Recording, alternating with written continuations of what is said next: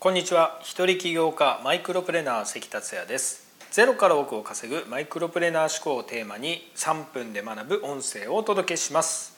今回のテーマは嫌いな仕事を楽しくする方法です。たとえ好きなことを仕事にしている人でも面倒くさいなとかこれやりたくないなというようなことってやはりあるんですよね。どうしてもやらないといけないことっていうのはあります。そこで今回は嫌いな仕事を楽しくする方法を2つお伝えします。まず1つ目は自分の成長につながる部分を見つけるです。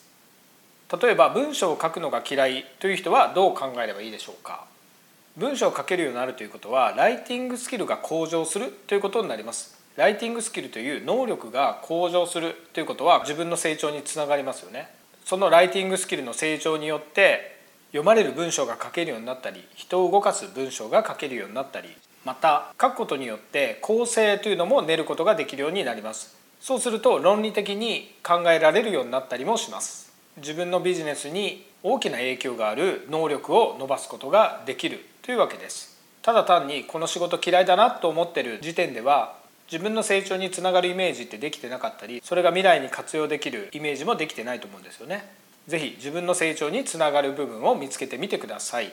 次に嫌いな仕事を楽しくする方法の2つ目です。人のためにつながる部分を見つけるです。1番目は自分の成長でしたけれども2番目は人のためです。例えば動画を編集する作業が面倒くさいなとか嫌いだなと思っていたとします。しかし自分で動画編集ができるようになればそれを人に教えることができるようになりますよね。今スマホでも簡単に動画編集できますけれどもちょっとしたテクニックなどを知っているだけでもそれは人の役に立つことができます。そしてこれは僕の例になるんですけれども以前ネットショップの教材を作った時にですね1000ページのテキストを作ろうと思ったんですね。手取り足取り図解を入れてとにかく分かりやすく1000ページのマニュアルを作ろうと決めました。もちろん1000ページと考えるだけでも面倒くさいですしやりたくないなっていう気持ちが大きかったんですけれども絶対にこれは人のためになると思ったんでやり遂げました。ちなみにこの1000ページの教材なんですけれども1教材だけで8400万円が売れました。高評価をたくさんいただいてどんどん口コミで広がってそこまでの売り上げになったんですよね。